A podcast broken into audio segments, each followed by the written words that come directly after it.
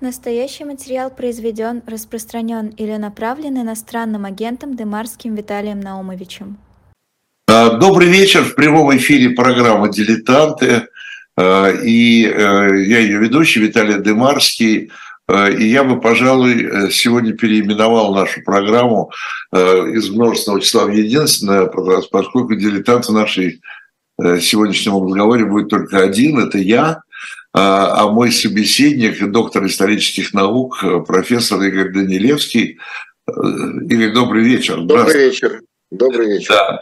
Э, будет нас, дилетантов, э, просвещать по теме, которая, конечно, ну, сейчас я вам все расскажу. Как обычно, мы обсуждаем самый свежий номер журнала. Самый свежий номер – это октябрьский. Э, но октябрь заканчивается, и с ним вместе заканчивается свежесть этого номера, э, поскольку любителям значит, журнала «Дилетант» могу сообщить, что буквально э, вчера, позавчера, в начале этой недели в типографию ушел уже значит, следующий ноябрьский номер. Так что сегодня мы с октябрьским номером прощаемся, но прощаемся такой, я думаю, ударной ударной передачей, э, поскольку пока не слышит Данилевский, я сколько, несколько недель добивался, чтобы он был в эфире, потому что кроме э, Данилевского нам толком никто ничего не расскажет про это время. А время это называется, у нас главная тема называется «Царьград против Киева». А, или Киев против Царьграда, а, как вам будет, э, как вам будет удобно, Киев против Царьграда у нас так называется. И э, Игорь, слушайте, вы не первый раз у нас выступаете и в журнале, и в наших эфирах.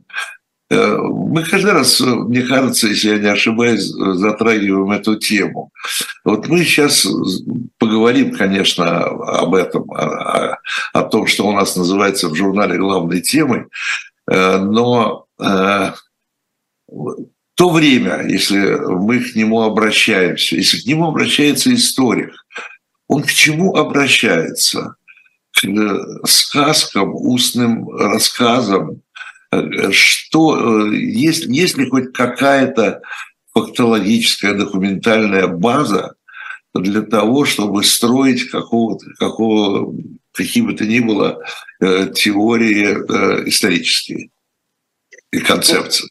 Да, Виталий, прежде всего определимся с временем, потому что есть время, когда мы находимся в области легенд и мифов, и есть время, когда мы получаем более-менее солидную информацию, которую можно проверить.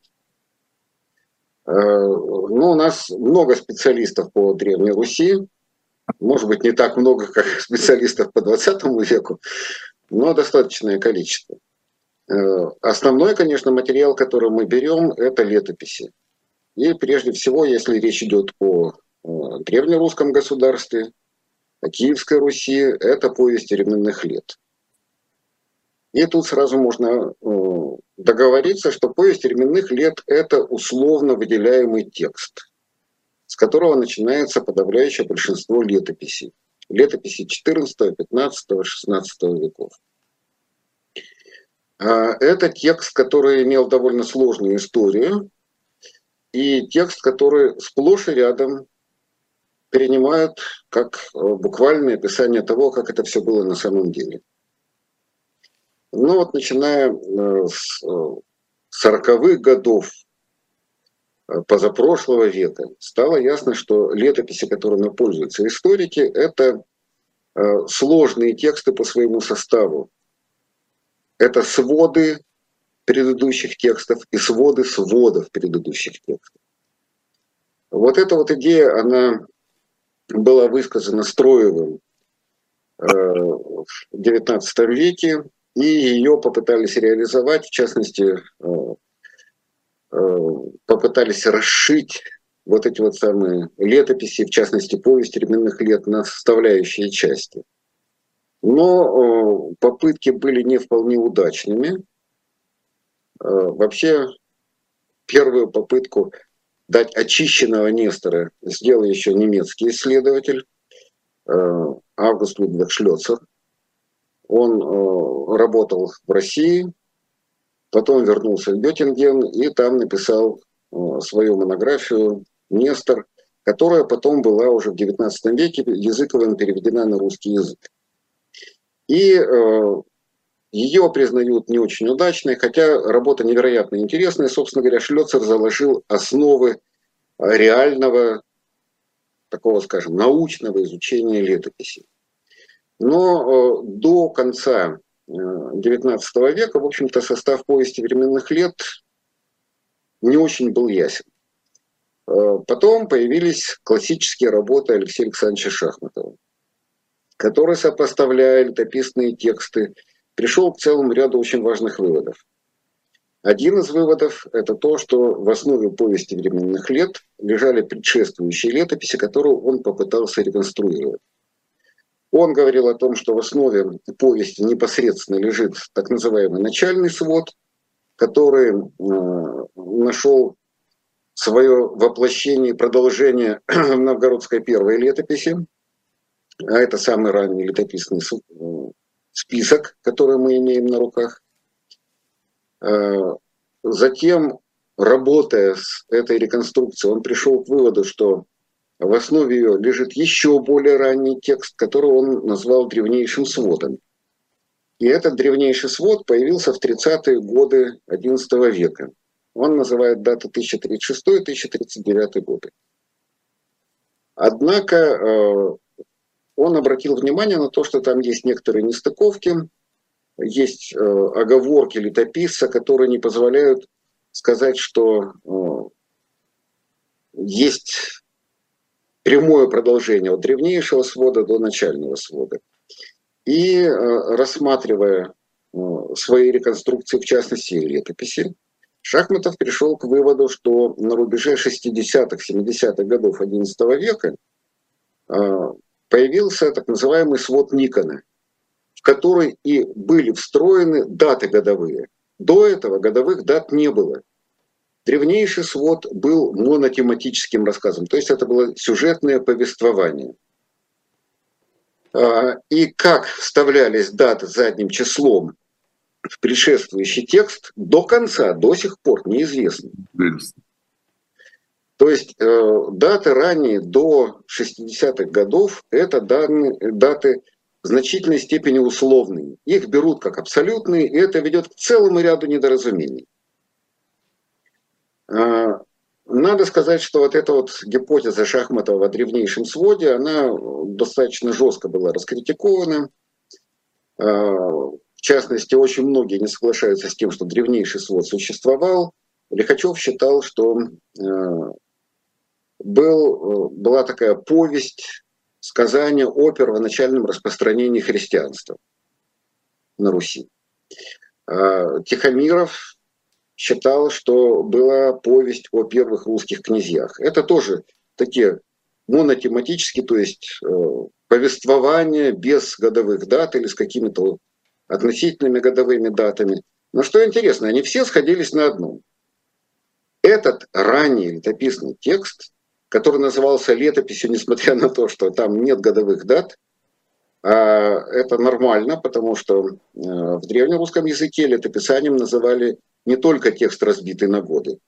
Скажем, летописанием называли деяния апостолов. Но если мы откроем книгу «Деяния апостолов» в Новом Завете, мы увидим, что там вообще дат никаких нет. Но это летописание, это описание того, что было. И э, здесь мы попадаем в очень хитрую ситуацию. Значит, 30-е годы, а именно вот 36-й, там, 39-й год 11 века, 1036-1039 год, составляется какая-то, какой-то рассказ о прошлом. Начинается этот рассказ Вообще-то странных, в общем, вещей это призвание Рюрика, рассказ о Киещике и Хариеве. То есть это э, события, которые ну, в лучшем случае, да, на пару сотен веков опережают э, этот самый текст. Конечно, мы в данном случае имеем дело с легендами, которые были собраны, которые были обработаны, которые потом были еще раз переработаны. И в конце концов мы получили вот ту самую повесть временных лет, которую и берут за основу при изложении древнерусской истории. Почему ее берут за основу? По одной простой причине. Это единственное последовательное, да, единственный последовательный рассказ о событиях, которые происходили на территории Восточной Европы. Мы имеем другие источники. Это, в частности, и арабоязычные источники, и греческие источники, византийские хроники. А, это, а, возможно, существовавшие какие-то болгарские летописи, хотя это большой вопрос, существовали они или нет. А, это и латиноязычные источники. Но там даются только какие-то эпизоды эпизоды, которые пытаются связать как раз вот с текстом повести временных лет. Более или менее удачно. Эм, самый ранний, пожалуй, текст, который мы точно имеем на руках, XI века, это э, слово о законе и благодати митрополита Илариона. Но митрополита будущего, потому что когда он читает этот текст, когда он его пишет, он еще не был митрополитом он был настоятелем домовой церкви э, Ярослава Мудрого. Но вот это вот приводит к целому ряду недоразумений.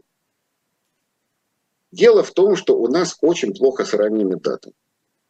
Мы, в принципе, представляем себе последовательность событий. Часть из описания этих событий носит совершенно легендарный характер.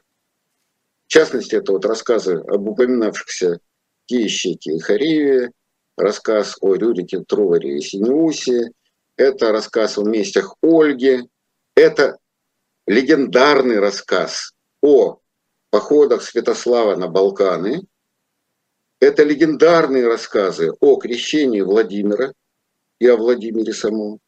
Хотя, да, действительно, это все было, но совершенно не так, наверное, как это описывает летописец. Дело в том, что летописцы не собирались рассказывать о том, как это все было на самом деле. И отношение к этим текстам, как э, к такому э, информационному сообщению, как мы привыкли да, в газетах, в новостях, э, нет, нет. Это образы, причем образы очень сложные. Образы, которые мы далеко не всегда понимаем. И попытка вот разобраться в этих образах, она, собственно говоря, и дает нам возможность как-то понять Э, как это представляли себе летописцы. Но не более того. Скажем, а, тоже... Да.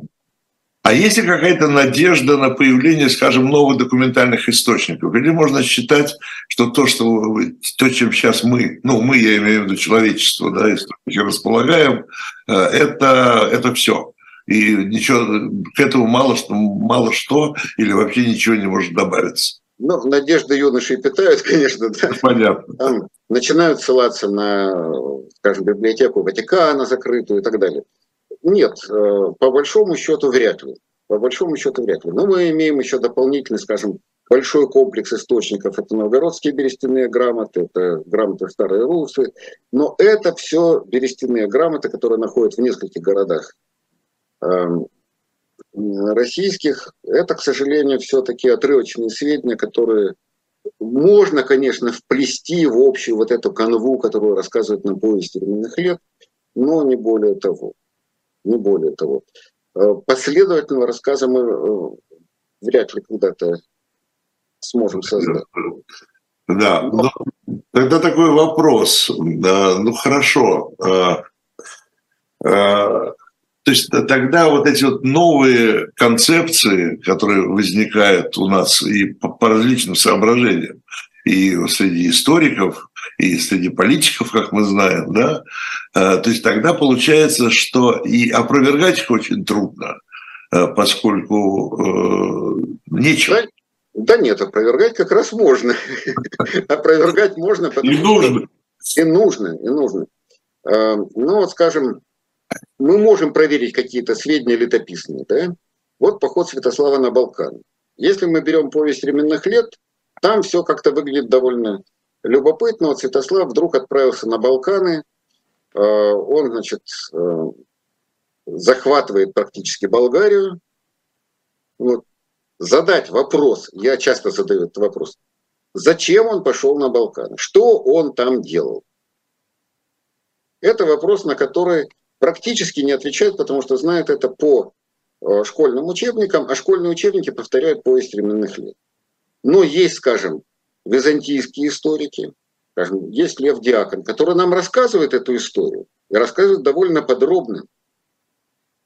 Э, из него заимствует обычно только описание внешности Святослава, хотя неизвестно, Лев Диакон вообще видел Святослава или нет. Но якобы видел, когда-то встречался с Иоанном Цимисхием, с византийским императором новым. Но э, что там происходило, никто не знает. Все только помнят, что он говорит, что не хочет жить в Киеве, а хочет жить э, в Переославце на Дунае, то бы есть середа земли моей. Где этот Переославец на Дунае? А этого никто не знает. Называют несколько возможных пунктов на Дунае, хотя, если мы читаем Льва Диакона, он ни в каком не Переславце был. Он захватил э, Переслав Великий, столицу первого болгарского царства, посадил там под замок болгарского царя и э, продолжал получать э, дань, которую Византия выплачивала в это время Болгарии. Потом он возвращается в Киев по повести временных лет, да, потом он возвращается опять в Болгарию. А, вот. Но это довольно любопытная вещь. Что он там забыл? И почему это середа земли его? Вот не дай бог, если наши политики вспомнят эту фразу. Да? Поставят циркуль в центр, значит, э, Преслава Великого и проведут такую значит, окружность, да, до Новгорода Великого и захватывая все окружающие территории. Э, судя по всему, Святослав пошел на Балканы, потому что его попросил об этом император Никифор Фока. А Византия в это время пыталась освободиться от э, очень сильного влияния Болгарии, если не сказать, что владычество Болгарии. Первое болгарское царство было очень мощным государством. И э, Святослав успешно с этим справился. Он воевал против болгар. Но потом, когда он захватил Преслав Великий, у него, э, так сказать, э, аппетиты разгорелись, и он решил, что неплохо бы и Константинополь прибрать к рукам. Вот тут уже начались сложности, потому что в Византии происходит государственный переворот. Никифор Фока был свергнут его генералом Иоанном Цимисхием. Иоанн Цимисхий начинает военные действия против Святослава, и кончает это все плохо а, для Святослава.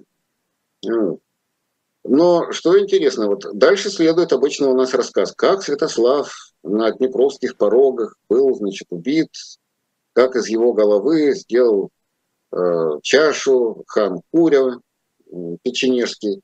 Хотя этот рассказ, в принципе, видимо, литературная традиция.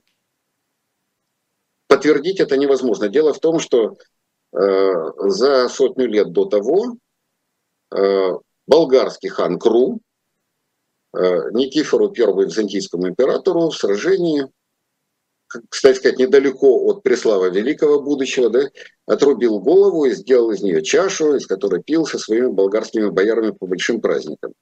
Но это сюжет, который то ли бродячий сюжет, потому что мы это знаем и из э, рассказов, скажем, китайских хроник, как предводитель Сюнну, победив больших Юэджи, отрубил ему голову и сделал из черепа чашу и так далее. То есть есть целый ряд таких сюжетов э, в хрониках, в литературе, средневековой литературе, вплоть до, э, скажем, там, мастера и Маргариты. Да?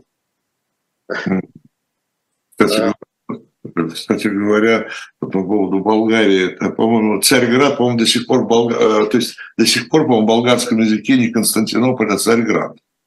Ну, его называют сейчас Стамбулом, да. Ну да, да, ну я да. Да, но так вообще Царьград. Царьград, кстати сказать, он так шел и на Руси, и в древнерусских источниках. Э, хотя в свое время Андрей Леонидович Никитин, такой был очень любопытный исследователь, который занимался археологией, но потом с археологией порвал, потому что у него были сложности с Борисом Александровичем Рыбаковым, который в это время курировал да, это направление. Он перешел в литературоведение, но потом он не к месту вспомнил о том, что э, в 1985 году, значит, э, будет 800-летие э, похода Игоря Святославича на Половцев и, соответственно, юбилей слова о полку Игореве. Он обратился в ЮНЕСКО через голову Лихачева и перестал быть председателем комиссии по изучению слова о полку Игореве. Ага. Хотя год э, слова о полку Игореве, да, годовщина праздновалась, и ЮНЕСКО объявила год э, годом слова о полку Игореве. И в конце концов он был независимым исследователем, писал довольно любопытные и очень спорные работы. Он обратил внимание, э, в частности, и на целый ряд таких деталей, очень любопытных, которые касаются и нас. Э, в частности, он обратил внимание, что после захвата э, Константинополя крестоносцами в 1204 году в Ипатьевской летописи Царьград перестает называться Царьградом. Он начинает называться Цесарьградом. И вот это вот очень любопытная деталь. Не знаю, это надо, конечно, проверять, смотреть, потому что э, и царь, и цесарь писали всегда сокращенно. Это номина сакра, Э, под титлом. И под титлом единственное, что это значок сокращения над словами. Там могла быть выносная буква слова «С», а могла и не быть.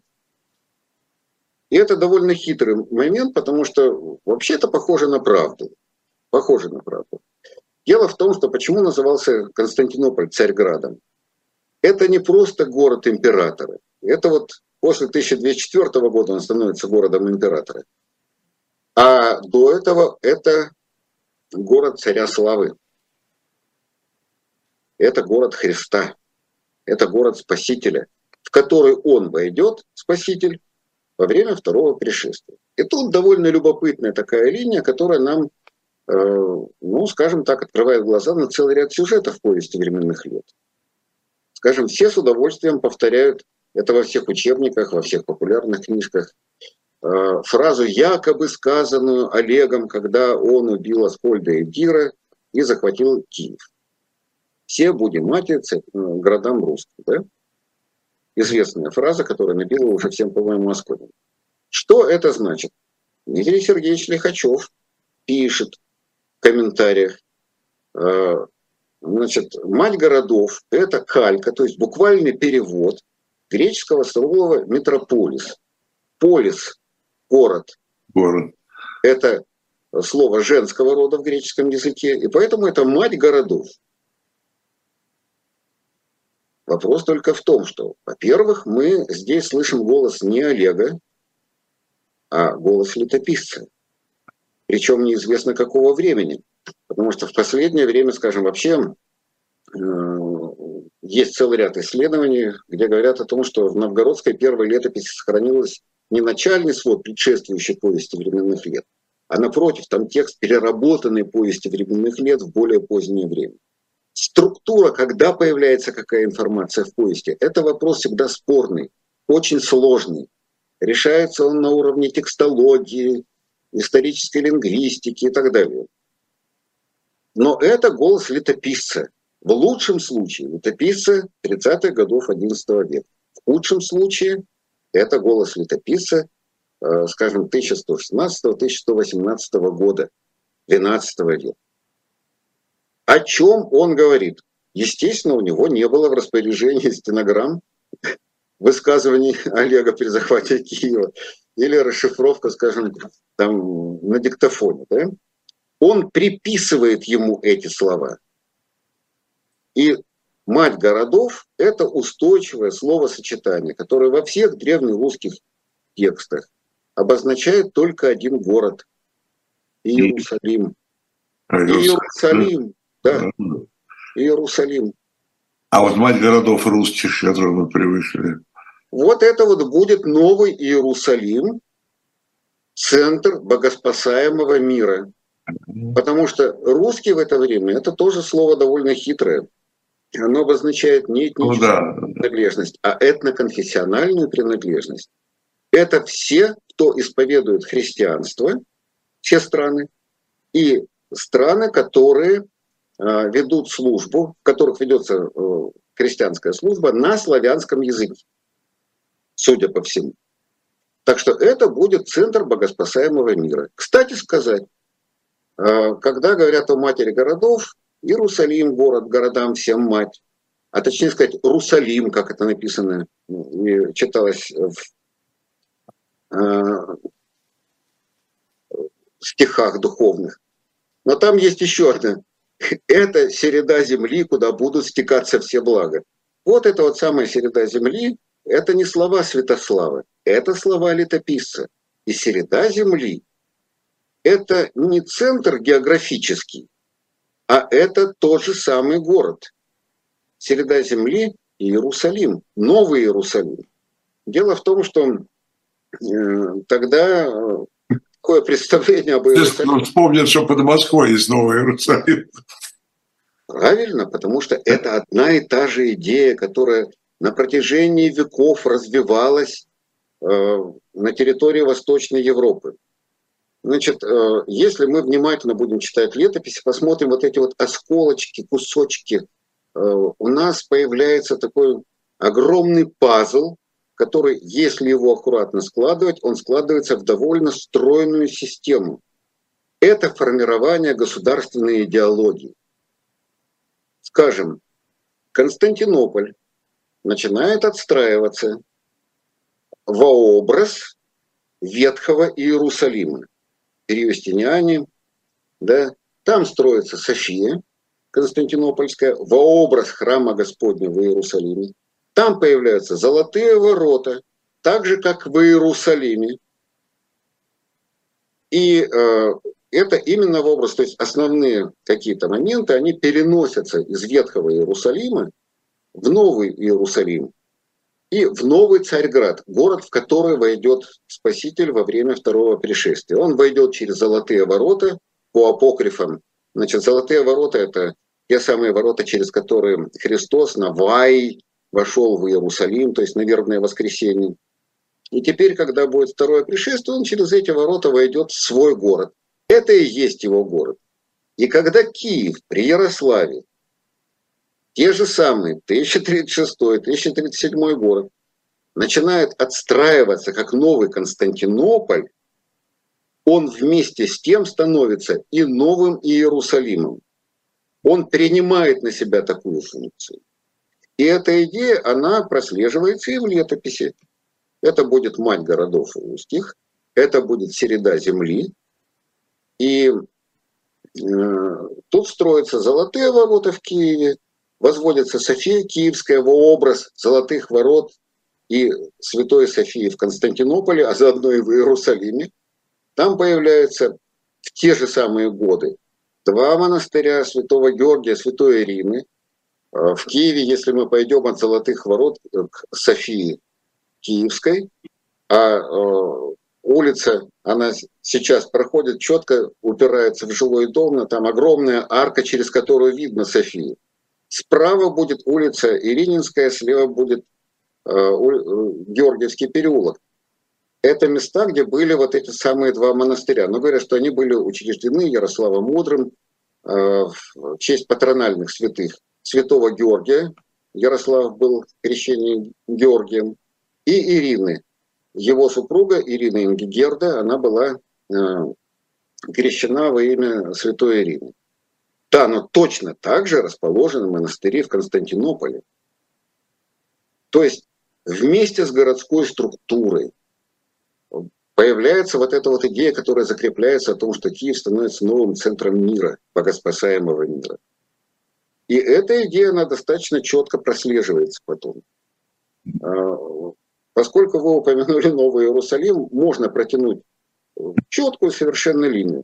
Во-первых, э, значит, когда Андрей Боголюбский отказался ехать в Киев после смерти Юрия Долгорукова, Долгоруков. да, он начинает отстраивать Владимир по образ Киева, что закрепляется, скажем, Э, в каких-то тоже деталях, э, связанных э, с убийством Андрея Боголюбского, он строит свою резиденцию Боголюбова точно на таком же расстоянии, как и Выжгород, резиденция киевских князей, от Киева. От Владимира до Боголюбова все те же самые восемь поприщ. Он э, возводит золотые ворота во Владимире. Надвратный храм такой же, Богородичный.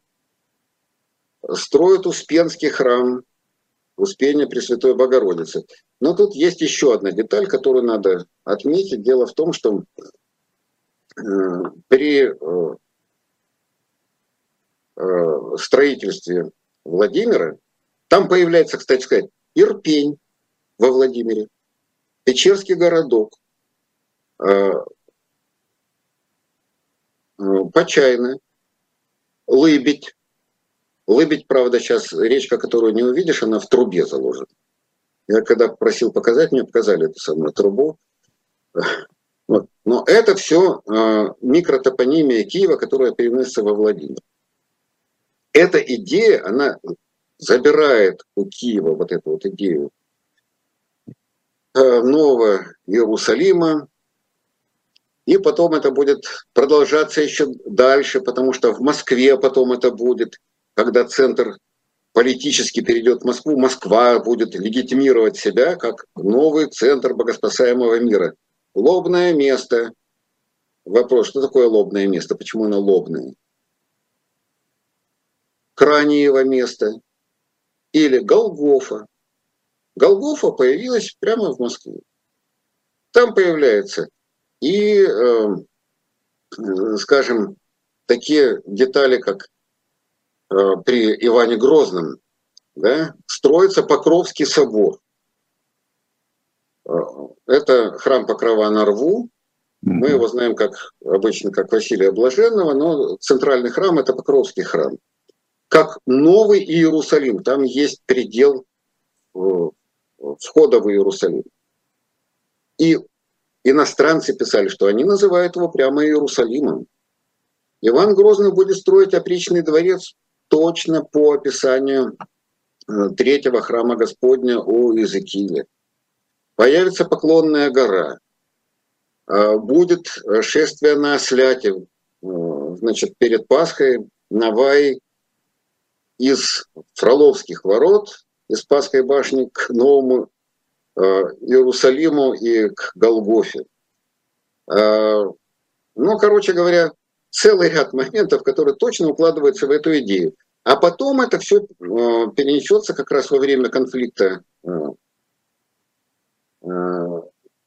патриарха и царя Алексея Михайловича и Никона. Никон будет строить свой монастырь. Причем этот монастырь будет, почему он новый Иерусалимский монастырь. Так его назвал Алексей Михайлович, когда он его увидел. Он сказал, да это просто Новый Иерусалим. И все. Манский сад. Начальник сказал. Да. Но Никону это очень понравилось. Он потом выведет эту идею из Москвы, Нового Иерусалима, оставив там только Третий Рим. А, там Гефсиманский сад, там Вифания, там э, Фаворская гора и так далее, и так далее. А потом эту идею Третьего Рима, кстати сказать, судя по всему, выведет из Москвы Петр I, который э, именно такую сакральную сторону задвинет. Москва останется первопрестольной, а вот Санкт-Петербург, город Святого Петра, который будет строиться, значит, э, там вообще были идеи у него довольно любопытные, но это требует особого рассмотрения. Петропавловская крепость. Это город Святого Петра, так же как Ватикан и герб э, Санкт-Петербурга, как в свое время показали очень хорошо э, Борис э, Успенский и э, Юрий Лотман. Это такое переосмысление э, герба Ватиканского. Там два ключа перекрещенных, да, вверх головками – что не соответствует героическим нормам. А у Петра это два якоря, морской и речной, вверх э, лапами. Тоже не соответствует вроде героическим установкам. То есть идея этого Третьего Рима, она уйдет туда. Но идея Константинополя, она продолжает сохраняться. Причем сохранятся до такой степени, что, э, как я читал, не знаю, насколько это верно, но думаю, что это верно. Вот откуда после революции у красноармейцев такая шикарная форма с буденовками, которые назывались богатырками. Все говорят, ну, это по эскизам э, Виктора Васнецова. Правильно. Все здорово. Это лежало на складах. А что это за форма? А это форма, которую сшили для проведения парада победы в Константинополе. Mm. Судя по всему. Это, эта идея, она постоянно присутствовала. И Константинополь, да. А где же нашли эту одежду? На складах. На складах. В, в, Питере, не, в Петербурге или в Москве? Видимо, я не знаю. Не знаю. Э, тут я не специалист по 20 веку, поэтому повторяю чужое. А Константинополь, он постоянно будет присутствовать. Он будет присутствовать как Третий Рим и как Новый Иерусалим. Кстати сказать, эта идея Третьего Рима, она э, тоже присутствует, но сначала в таком э, приглушенном виде. У нас обычно связывают со старцем Филофеем, да, uh. теорию Москва Третий Рим. Но если мы почитаем старца Филофея, во-первых, он не называет Москву Третьим Римом. Он говорит о Третьем Царстве. Во-вторых, там вся теория укладывается в десяток строк. Причем в письмах о исправлении крестного знамения, это он пишет Василию Третьему, и Содомском блуде, в котором все погрязли, а тут надо, значит, выправлять, потому что последние времена наступают. И в послании к Мессерю Мунихину. А, эта идея не новая была. Это отмечали много раз еще в середине прошлого века, что это идея южнославянская. А точнее сказать, э, это идея болгарская, Тырного Третий Рим, Второе Болгарское царство. И вместе с этой идеей Тырного Третий Рим текстуально Филофей повторяет некоторые положения, потом это будет закрепляться и, э, скажем, некоторые фразы из э, хроники Константина Манаси, это болгарская хроника 15 века. Э, там целые фразы перейдут потом в хронограф русский 1512 года. А, это идея болгарская была. И там появляются одновременно с этим два очень хороших образа – лев и двуглавый орел. И вот откуда залетел этот самый двуглавый орел, а, восточный игрок, это тоже большой вопрос. Понимаете, такое впечатление, что мы вообще э, по-братски поделились, потому что в Болгарии основной символ – это лев, а двуглавый орел там присутствует практически во всех храмах. Это сакральный символ. Символ третьего царства. Он будет присутствовать лев и орел двуглавый и в опричном дворце Ивана IV. И это э, символы, которые связаны как раз с последним царством. Два Рима пали, да? Это Рим первый, Рим второй, Константинополь. Третий стоит, а четвертому не быть. Четвертому не бывает, да. Да. Эта идея... А она... что это двуглавый орел? Знаете, я почему заинтересовался? Ну, довольно часто сегодня, даже сегодняшняя политология использует двуглавого орла как символ, ну, такой, я бы сказал, политических ориентиров. Да? Ну, да, да, да, да. Не расшифровывая там, можно по-разному сказать. Да, говорить. это, надо сказать, традиция. А изначально что это было? Это большой вопрос. Пытались связать это с э, Э, диархии, когда, скажем, Иван III и э, Дмитрий Внук были соправителями, но соправители уходят, а двуглавый орел остается. Есть одна маленькая деталь, которая меня очень заинтересовала. На всех печатях, где появляется двуглавый орел, присутствует еще один элемент. Между этими головами стоит крест на Голгофе, восьмиконечный. А потом он заменяется короной. И сейчас у нас Две головы без короны, а большая корона посередине. Что это за третья корона? И как это связано со львом? Вот они связаны со львом, понимаете, очень сильно. И я, скажем, думаю, что, скорее всего, это объясняется через третью книгу Эздры. Там речь идет о последних царствах, и есть трехглавый орел, который спорит со львом. Лев хороший, трехглавый орел плохой. Причем во время разговора третья голова центральная, она исчезает, но продолжает говорить. Она становится невидимой. Кстати сказать, эту третью книгу Эздры старообрядцы э, использовали в качестве обоснования того, что Московское царство – это царство Антихриста. Это нехорошее третье царство.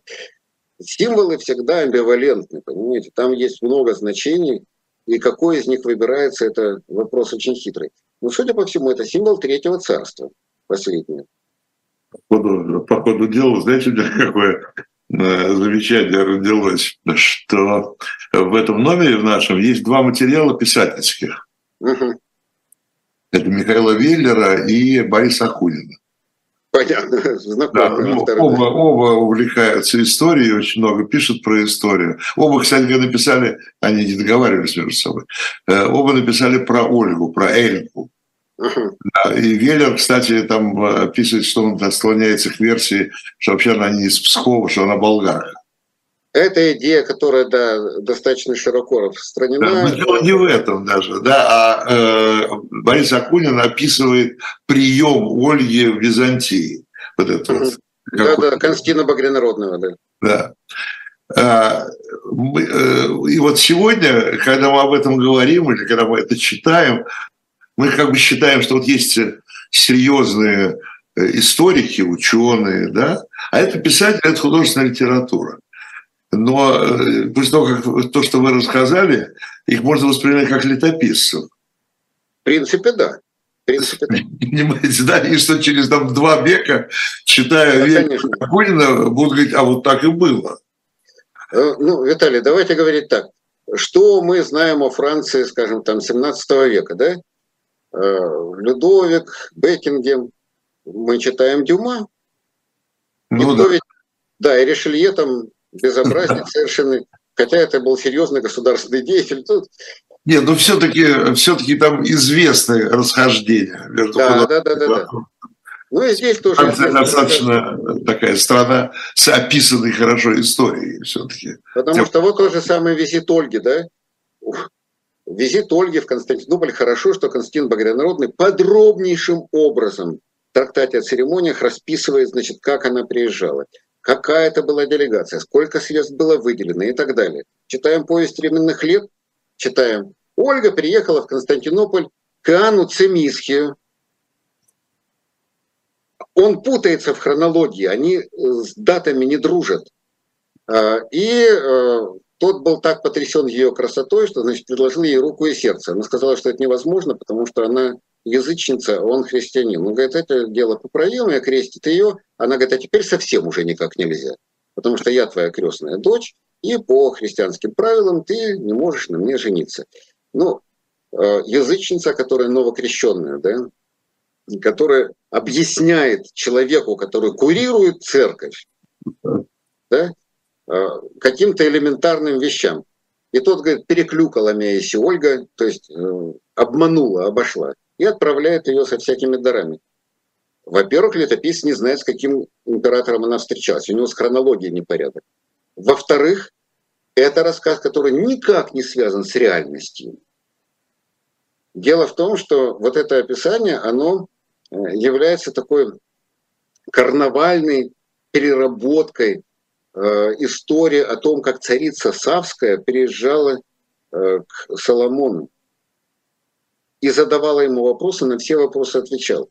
Я когда, э, значит, э, дошел до этого, я всегда смеюсь, я говорю, ну, посмотрел на часы 3 часа ночи, думаю, ну, еще не то, привидится. Переворачиваю страницу, а летописец пишет, она же как царица южская, приезжавшая к Соломану.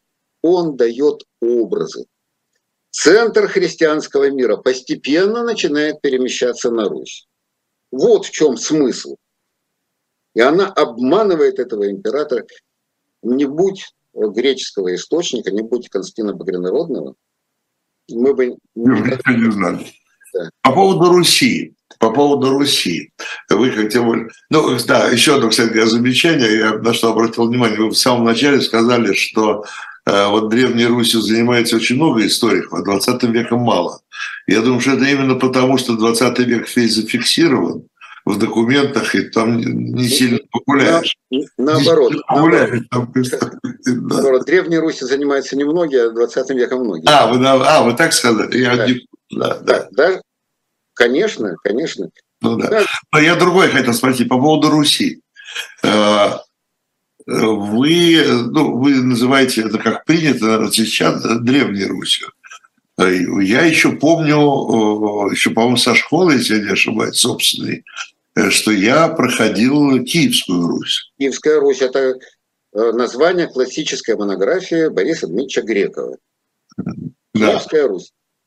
Э, Виталий, это проблема, которая в последнее время вдруг приобрела какое-то странное звучание, понимаете? Там моего друга-историка в Киеве ругают за то, что он пишет «Древняя Русь», а, а меня будут ругать за то, что «Киевская Русь». Это искусственные термины, это термины-определители, которые возникают в историографической традиции. Какой из них лучше, какой хуже, это спор бесполезный. Главное, чтобы мы понимали, что за этим словосочетанием стоит. Тут вопрос вообще, Киевская Русь, она была государством или нет? Древнерусское государство – это государство или нет? Потому что что это за государство? На первых этапах это приезжает раз в год группа до зубов вооруженных ребят, и спрашивают, вас защищать надо? Если надо, платите дань, а мы платим, э, скажем, там хазарам. А вот больше им не платите, будете платить нам. И Сережа, Сережа Бутман э, написал основную статью для вот журнала, угу. журнал под названием ЧВК Рюрик. Да-да-да. Да-да-да. Похоже, да? Да, есть политология, представление о том, что государство – это институализированный рэкет.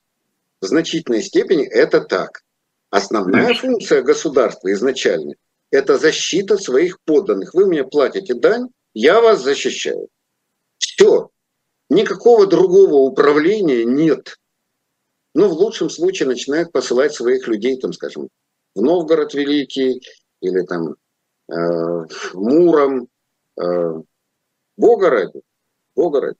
Но формы, я думаю, что формы, вот такие современные формы э, бюрократического такого э, государства, все, все, все покрывающего собой, да.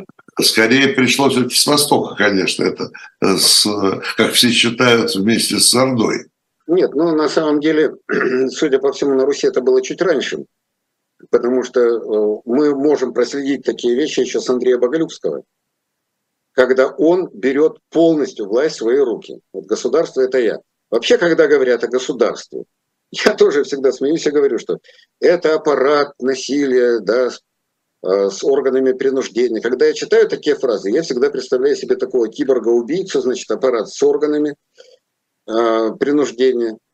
Я работал в государственном аппарате. Когда меня спросил заместитель министра, а вы в аппарате когда-нибудь работали? Я сказал, что-что? Она говорит, все понятно, не работал.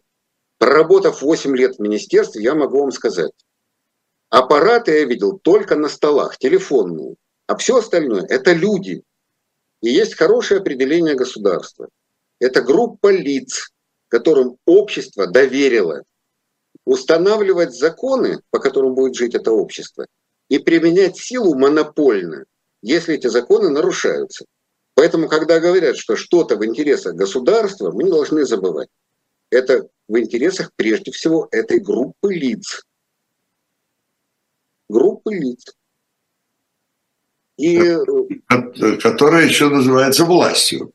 Да, да, совершенно верно. Это и есть властные функции. И дальше начинаются вопросы, на этом уже в сегодняшний день переходим. Сменяемости, да. несменяемости. Да, да, да, да, да. Совершенно верно.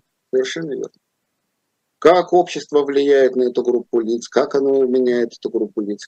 Но вот с этой точки зрения, да, древнерусское государство существовало. Там была группа лиц, в частности, это был князь, его бояре, советники – не военные, а советники. дружина, более широкий круг лиц, с которыми они вырабатывали законы. И первый закон, с которым мы сталкиваемся, это русская правда, которая, правда, очень ограниченную сферу имеет. Это княжеское хозяйство и его периферия. А все остальные живут по другим законам. Это обычное право и это э, церковное право. Все крестьяне, крещенные, подчинялись церковному праву. Так это большой сложный вопрос. Не могу не спросить вас, э, все-таки вот это вот сегодняшнее обращение э, к той эпохи, к, тем, там, к тому времени, там, это 9-10 век, да, э, насколько, насколько это, я даже не спрашиваю, научно ли, но просто вообще эффективно, что ли, я даже слова не могу подобрать, э, насколько это э, чем это образовано, да, э, когда обращение туда ради обоснования каких-то вот этих новых новых э, теорий, новых исторических теорий, э, ну, в данном случае в том, что касается общей истории России и Украины, скорее даже не России и Украины, а русских и украинцев. Да. Нет, это никакого отношения не имеет, потому что это другие люди, это другие государственные образования. Это у нас просто складывается в голове, что Киевская Русь, потом Северо-Восточная Русь, потом Московское княжество, потом Э, Московское царство, Россия, Российская империя, Советский Союз – это разные государства с разным населением, с разным мировоззрением, с разной экономикой. Да, есть какие-то определенные культурные традиции. Так это традиции, которые, извините, совсем другой характер имеют. И современные государства – это не прямые потомки это совершенно другие государственные образования. Совершенно другие государственные образования. А этносы современные начинают формироваться очень поздно. Понимаете, русские украинцы начинают, э, ну это прежде всего язык, да, украинский язык, русский язык, начинают формироваться с конца 15 века. До этого это э, другие этнические образования. Это большая сложная история. И здесь ни генотип, ни э, проживание на определенной территории никакой роли не играет. Это разные государства, это разные этносы. Поэтому обращение к прошлому, это, конечно, хорошо, но если мы вспомним, скажем, э, Дантовский ад, там есть грешники, которые ходят, обернув голову к пяткам. Понимаете, нельзя смотреть в прошлое это ничего не доказывает и ничего не обосновывает. Кто здесь коренной, кто автохтоны. Это все политические игры и спекуляции. Мы должны смотреть в будущее. Но понимаете, в чем дело? Но, э, надо признать, что это же ведь проблема не только даже э, нет, России, нет, нет. Украины. Это куда ни посмотришь, какие-то конфликты. Вам все, значит, начинают искать аргументы. В истории. В истории. Нельзя этого делать. Есть законы, которые установлены в последнее время, и это законы, которые должны действовать. Все. Есть определенный порядок. Подписали международные договоры. Все. Все. Мы должны действовать в рамках этих договоров. Что бы до этого ни происходило. Кто бы это, понимаете, Крым чей? Ну, а, понимаете, Турецкий. Пючук, Кючук-Кайнацирский мир, да, это должна быть турецкая территория.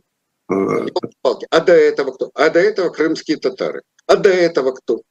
Да, бога ради, ну, мы так можем дойти до первобытно-общинного строя. Ну, слушайте, Петр Первый, начиная Северную войну, э, ну, он сказал, что да, вы были там подписаны, он там чуть ли не, ну, не кровью, конечно, он там расписывался на, на каких-то там грамотах, да, Говорит, а, говорит, это все неправильно, мы сейчас все по-новому сделаем. Ну, по-новому сделаем, да. А, ничего, съели. Съели. Ну, это в принципе и верно, потому что кому это принадлежало, когда... Это совершенно другой вопрос. Заканчивается наше время, как я и предполагал, правильно предполагал, сам себя сейчас похвалю. Можно было просто час просидеть и послушать Игоря Данилевского, это большое удовольствие всегда. Поэтому я его благодарю. Спасибо, Спасибо огромное за то, что вы заменили и э, задавателя вопросов, ну и, естественно, ответчика на эти вопросы. Э, вот. Э, программа «Дилетанты», смотрите ее еженедельно. Читайте журнал «Дилетант», заходите на сайт shop «Diletant Media», там и журналы, и много исторической литературы. И я еще раз тогда благодарю Игоря Данилевского с надеждой, что мы еще в эфире увидимся, еще и поговорим. И... Спасибо за приглашение. Да. Я Всего доброго. Рад повидаться. Всего доброго.